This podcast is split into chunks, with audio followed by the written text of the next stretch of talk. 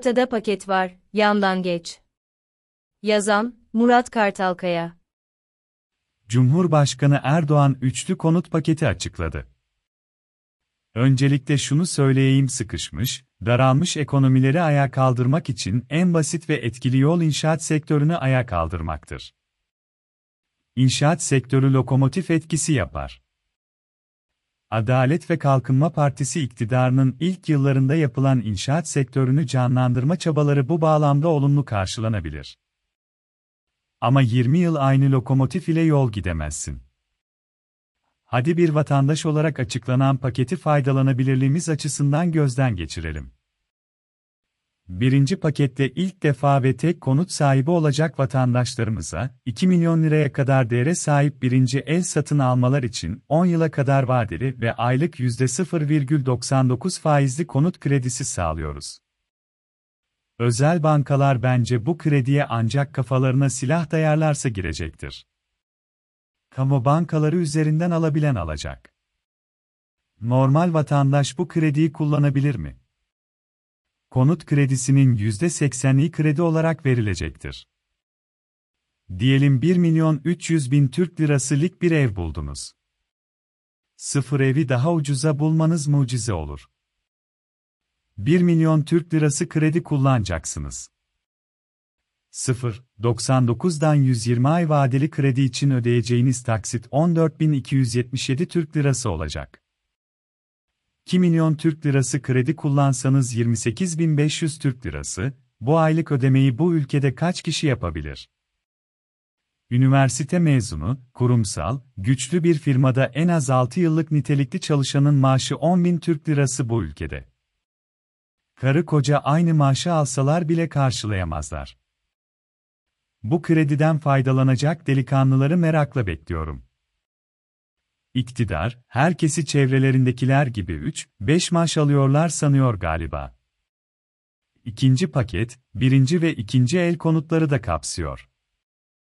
Konut değerinin en az yarısı 1 Nisan 2022 tarihinden önce açılmış döviz tevdiat hesaplarının bozdurulması veya fiziki altınların Merkez Bankası'na satılarak karşılanması şartıyla alınacak konutlar bu paketten yararlanabilecek. Konut değeri 2 milyon lira ile sınırlı bu paket, 10 yıla kadar vadeli ve aylık %0,89 faizli konut kredisi içeriyor. Bu paketin bir amacı da döviz ve altın varlıklarının Türk lirasına dönüşümünü teşvik etmektir. Niye? Niye dövizimi, altınımı Türk lirasıya dönüp kredi kullanayım? Dolar bir ayda %3 değer kazandı. Piyasa beklentisi dolar, Türk lirası kurunun yıl sonu 20 lirayı görme olasılığının yüksek olduğunu söylüyor. %30 para kazanma şansım var. Niye? 30 yıl finans camiası içinde oldum. Döviz yatırımcısının canını al, dövizini alma. Asla dövizden dönmez, hele böyle tuhaf ürünlere. KKM hesabı çıkardılar. Köpüğün bir kısmı TL'ye döndü, kur koruması sağlandığı için ama kemik döviz yatırımcısı kılını kıpırdatmadı. Son bir yılda konut satıp elinde döviz olan istisnalar belki faydalanır. Üçüncü paketimiz inşaat sektörüne yöneliktir. Mayıs ayı başı itibarıyla asgari %40'ı tamamlanmış ve asgari %50'si satılmamış inşaat projelerinin bir an önce tamamlanabilmesi için 20 milyar liralık bir kaynak ayırdık. Bir yıl boyunca konut fiyatlarını internet sitelerinde duyurdukları fiyatta sabit tutma taahhüdü veren firmalarımız belli bir rakama kadar ve 36 ay vade ile bu finansmandan yararlanabilecek.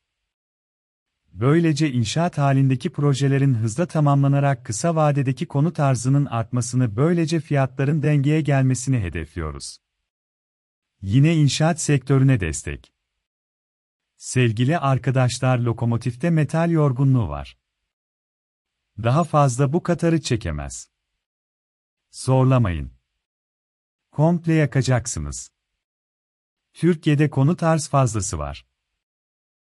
Buna karşılık ev sahibi olan hane sayısının nüfusa oranı 2014 yılında 59,3 iken 2020 yılında 55,7 seviyesine düştü. Konut fiyatları neden artıyor? konutun sürekli deli gibi fiyat artırmasının sebebi dehşet kazanç sağlaması.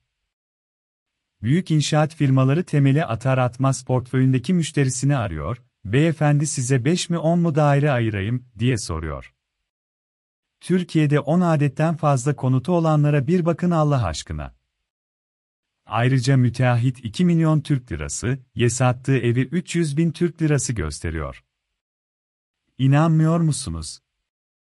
Herkes yapıyor da hadi şaşırmış gibi yapın. Vergi dairelerinin son yıllarda yakaladığı konut kredisi rakamı ile tapuya bildirilen satış rakamı farkından soruşturduğu dosyalara bakın. Müteahhit küçükse ceza, yoksa hasıraltı. Bunu sadece müteahhitler yapmıyor vatandaş da yapıyor. Hiçbir Allah'ın kulu gerçek değerinden göstermiyor satışı. 2 milyon Türk lirasıya satılan ev, tapuda en fazla 500 bin Türk lirası. Emlak vergileri komik.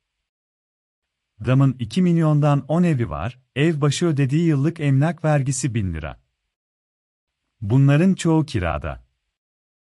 Aldığı kira 5000 lira ise bankaya yatan en fazla 2000 lira, gerisi elden. Hadi abartıyor deyin.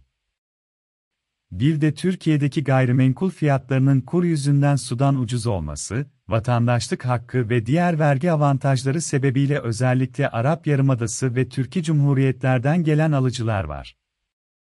Fiyatlar durmadan yükseliyor. Yeni paketin Türkiye gerçekleri ile uyuşmadığı bence çok belli.